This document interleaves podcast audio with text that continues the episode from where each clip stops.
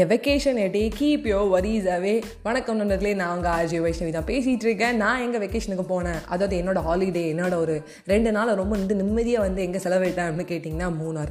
ஊட்டி கொடைக்கானலை விட ரொம்ப சூப்பரான ஒரு இடம்னா அது மூணாருங்க. நான் ஏன் ஊட்டி கொடைக்கானலை விட ஃபஸ்ட்டு சொன்னான்னு கேட்டிங்கன்னா ஊட்டி நான் வந்து என் சின்ன வயசுலேருந்து நிறையா வாட்டி போயிருக்கேன். அங்கே கூட நிறைய கட்டடங்கள் வந்து நிறைய கட்டியிருப்பாங்க. கொடைக்கானலில் பெருசாக வந்து பிளேஸ் இருக்காது பட் வந்து நல்லா சில்லுன்னு இருக்கும். பட் ஊட்டி அளவுக்கு இருக்காது.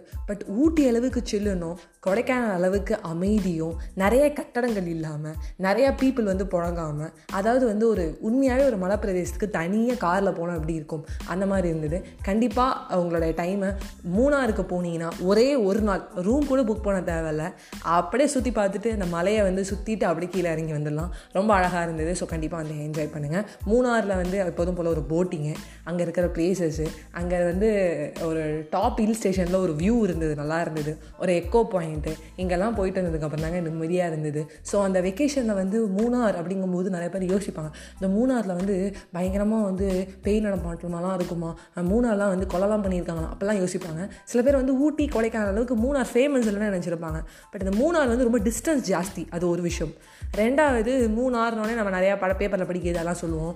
யானைலாம் இருக்கும்னு சொல்லுவோம். பட் யானைலாம் இருக்காது. கரெக்டான டயத்துக்கு கிளம்பிட்டு கரெக்டான பாதையில் போகணுன்னா யானை இருக்காது. ஒரு பாதையில் யானை நிறையா வரும்னு சொல்லிட்டு இன்னொரு பாதை கட்டிகிட்டு இருக்காங்க.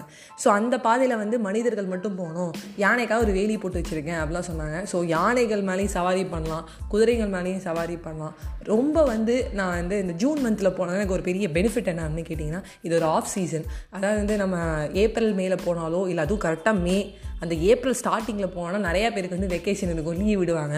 அப்போ எல்லோரும் வந்துடுவாங்க நம்மளுக்கு வந்து பயங்கரம் வந்து என்ன சொல்ல வெயிட் பண்ணி வெயிட் பண்ணி வெயிட் பண்ணி போக வேண்டியதாக இருக்கும். பட் ரியலாக சொல்கிறேன் அந்த டைத்தில் நான் போயிருக்கேன். அப்போ எங்கள் அப்பா என்ன பண்ணுவார்னா போட்டிங் அழிச்சிட்டு போக மாட்டார் சினிமாக்கு அழிச்சிட்டு போக மாட்டார் எங்கேயுமே அழிச்சிட்டு போக மாட்டார். முதல்ல ஒரு நாள் வந்து நாங்கள் என்ன பண்ணுவோம் அப்படின்னு கேட்டிங்கன்னா ஃபுல் அண்ட் ஃபுல் அந்த கிளைமேட்டை என்ஜாய் பண்ணுவோம். ஏன்னா அந்த கிளைமேட் இருக்கிறதுக்கு தான் இங்கேருந்து போகிறோம் நம்மளுக்கு இங்கே வந்து பயங்கர வெயிலாக இருக்கும். ஸோ இங்கேருந்து போய் நான் முதல் நாள் ஃபுல்லாக வந்து கிளைமேட் என்ஜாய் பண்ணுவோம். கிளைமேட் என்ஜாய் பண்ணி முடிச்சதுக்கப்புறம் ஃபஸ்ட்டு சினிமா அதுக்கு நேற்றே நாங்கள் டிக்கெட் எடுத்து வச்சுருவோம்.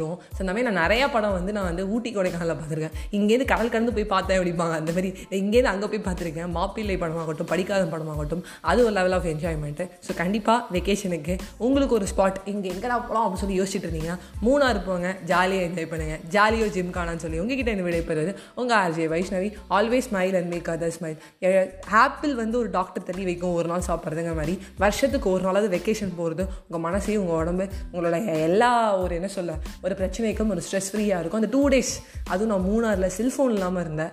அந்த ஒரு பாட்காஸ்ட்டை அந்த ஒரு ஸ்டோரியை அடுத்த பாட்காஸ்ட்டை சொல்கிறேன் பை பை ஃப்ரெண்ட்ஸ்